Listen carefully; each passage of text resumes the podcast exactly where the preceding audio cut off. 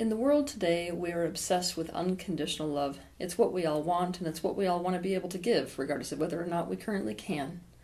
But there is a form of love in the world today that is quite popular, that is, in fact, not love at all. What it is, is a poison disguised as unconditional love. This form of love, or shall I say relationship, is I love you even though.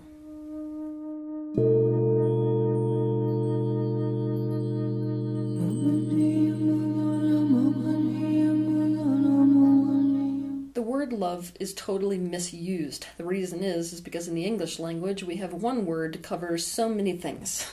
So what we're talking about today is not actually love, it's a form of wanting something in one capacity or another. But for the sake of those of you who have interest in this subject, before I get into the rest of what I'm about to say in this episode, it might benefit you to watch my video that is titled What is Love? Most of us at one time or another have been on the receiving end of this type of love slash relationship that's not really love, that's called I love you even though. If you were the scapegoat of the family, this was the only relationship you were actually afforded. I love you even though you're a burden. I love you even though you're the main source of the problems for the rest of us. I love you even though you're an addict. I love you even though you're difficult. I love you even though you're fat. I love you even though you're mentally ill. And the list goes on and on. Before today, many of you would have received a love letter where something like this was written I love you even though fill in the blank. And we would have taken that as, well, you know, I guess if they love me even though all of those things, then it must mean they really love me and you would have stuffed down that little seed of pain that you felt at hearing those words. I'm hoping that after you hear what I have to say today, that sentence in a love letter makes you puke instead of smile. Basically, if you have a positive reaction to somebody saying, I love you, even though it just says how low your self esteem really is. It is impossible for someone to say, I love you, even though, without simultaneously recognizing a part of you as completely unlovable. This is why it is poison under the guise of unconditional love. To say this is unlovable and still I love you is I love you despite. It is not I love you with that thing. It excludes that part of you. To give you a metaphor that will help you to understand this type of love, because it's a gaslight in and of itself, it's not actually including that part of you. It's not I love you with, right? So, what it's like is like showing up at a house and somebody really wants parts of you inside. So before you come inside, you got to go ahead and take a part of your arm off and maybe some of those organs that the person doesn't like off and out and put them outside the door when you enter inside that room. This pattern of pseudo love sets up a completely dysfunctional type of relationship. Now, first and foremost, what it does is it puts the person doing the loving in a position of power. It is in and of itself a narcissistic power play to get to be the good guy and therefore superior for loving something unlovable. This form of pseudo loving is all about the person doing the pseudo loving. And it puts the person receiving the pseudo loving in a position of being both inferior and in debt to the other person. It pushes them into a state of forced alliance and forced gratitude because that person did what no one else would do loved them despite their defects.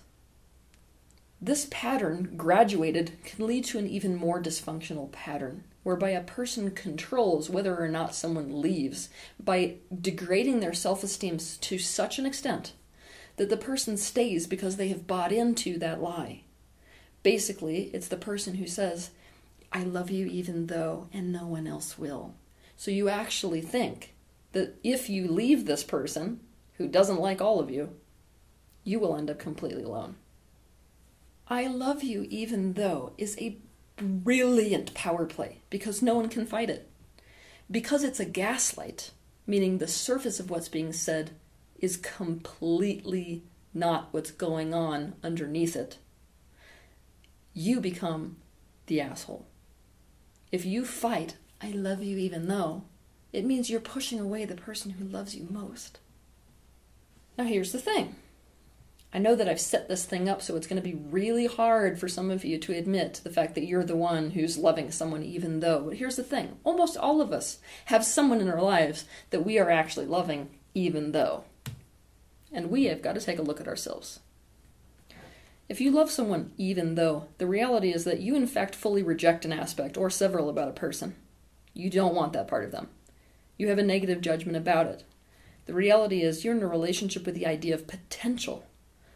Unlike it sounds, I love you even though, is only something people say when they haven't actually accepted something about a person. It's what people say when they're sticking with someone through a process of inevitable change. It's what people say when they're holding on to the idea that someday this person's going to change into this vision I know that they're capable of becoming.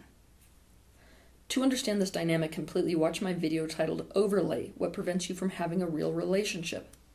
If you love someone, even though, what you have to look at is that you actually do have an overlay. You have a fantasy of what you want this person to be, and anytime they fall short of this character, it upsets you.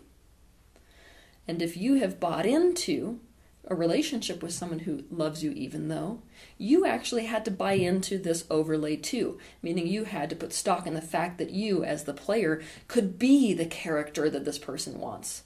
And you also have to feel guilty about it anytime you fall short of this character in their overlay. If you love someone even though, you have got to accept the reality of someone, here and now, even if it makes you really, really sad.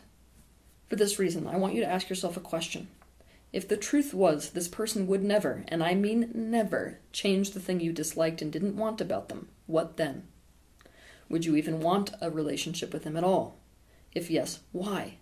Why do you want that person to be close to you? There are some in alignment reasons to want somebody who you're in an even though relationship with to be close to you, and there are a lot of really out of alignment reasons to want this. So you can understand some of these more out of alignment reasons to want to be close to someone that you love, even though. I'm going to list three of them for you here, or four. One, out of principle, such as, cause I'm your mother. Two, in the transaction, someone is getting out of the relationship, the pros still outweigh the cons. Three, you can't see yourself as good if you're the one that pushes them away, so they have to do it. Four, unconscious polarization that causes a magnetic pull or attraction to them. When this happens, it's because you have suppressed a part that they are the reflection of. It's about you, not them. If you accepted that the thing you reject about this person would never, ever change, how would the relationship you have to this person need to change?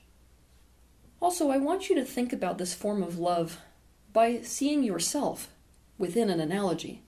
I want you to imagine that you are an item that is being sold on a shelf. That means somebody's going to come buy you. You would hope that that person who comes and buys you is the one who appreciates you the very most. Now, say that you have a color, and your color is both red and yellow. Imagine somebody coming up and being like, Oh my god, I love that color red. Oh, oh my god, and the color yellow. It's amazing. Would you rather have that person pick you up or this person who says, Well, I really like the red color, even though there's yellow? Also, you got to think about this. If you are the person who is in a relationship with someone, even though you may in fact not be the good guy because you're probably preventing that person from finding someone who loves the red and the yellow. To stick with this metaphor, if it's hard to believe that someone could love your yellow, the reason you feel that way is because you were led to believe that parts about you are unlovable by someone and therefore will be unloved by everyone. You see parts of you as flawed, and you do not think those flaws can be loved. If you struggle with this, you would benefit by watching my video titled How to Find Your Excellence. The recognition of excellence is 100% dependent upon desire. As people, we're the bad guy if we can't love, because for centuries, love has been this, let's call it the apex of morality. It's been the apex of us being able to see ourselves as good. So to look at somebody and say, God, I hate that about you, it makes us the bad guy, right? Most people are unwilling to do this. And so we play the good guy. And the way we do this is pretty insidious. When we dislike something about somebody, we lead them to believe that it's not us that would dislike that. Everyone would dislike that. It's actually better to say, I love this about you and I really dislike this about you, than it is to say, I love you even though because it's less of a gaslight. I love you even though is a gaslight of love in order to not have to see yourself. It's actually a form of passive aggression. A lot of people feel so guilty and so shameful for not loving things about a person or not loving a person in their entirety. That the way that we experience our goodness again is to say, I love them even though. To resolve this issue, you have to actually face the parts of a person that you don't like and are resistant to. What do you do with the things that you really dislike about someone? Do you sweep it under the carpet and pretend it doesn't exist and get upset only when it shows up again? Do you consciously try to fix them so the person's different? Do you hold on to the hope for a miracle that one day something will simply change? If someone is hurting you, directly address them with how it's hurting you rather than making it about what's wrong with them in general. And especially, don't fall into the trap of helping someone so as to try to fix them into someone you actually want them to be or know that they're capable of being. By the way, it can be a real talent to see someone's potential, but you have to be aware that the potential that you're seeing in somebody else may just be your own overlay. It may not actually be what that other person wants to become or what the universe has it in mind for that person to become. If you really face the resistance that you have to a part of somebody that you dislike, one of two things happens. Either you discover that your resistance is really something that's out of alignment about you, it's not even out of alignment in the other person. Or you discover a solid boundary that is a personal truth that makes it so that you have to make a change to the relationship externally. You'll have to do something about it. And that something is not flipping the power so that the other person feels lucky to be loved, even though. What we are terrified about is that if we face, I mean directly face, the things in a person that we can't stand, either we will find something in ourselves that's out of alignment and therefore have to change, or we will have to see that there's some form of incompatibility in the relationship that for whatever reason we are really wanting to maintain. To understand about compatibility in relationships, watch my video titled Incompatibility A Harsh Reality in Relationships. In order to actually love, and especially in order to genuinely unconditionally love, we must stop falling for the disguise of unconditional love. We have to stop gaslighting each other with a facade of love.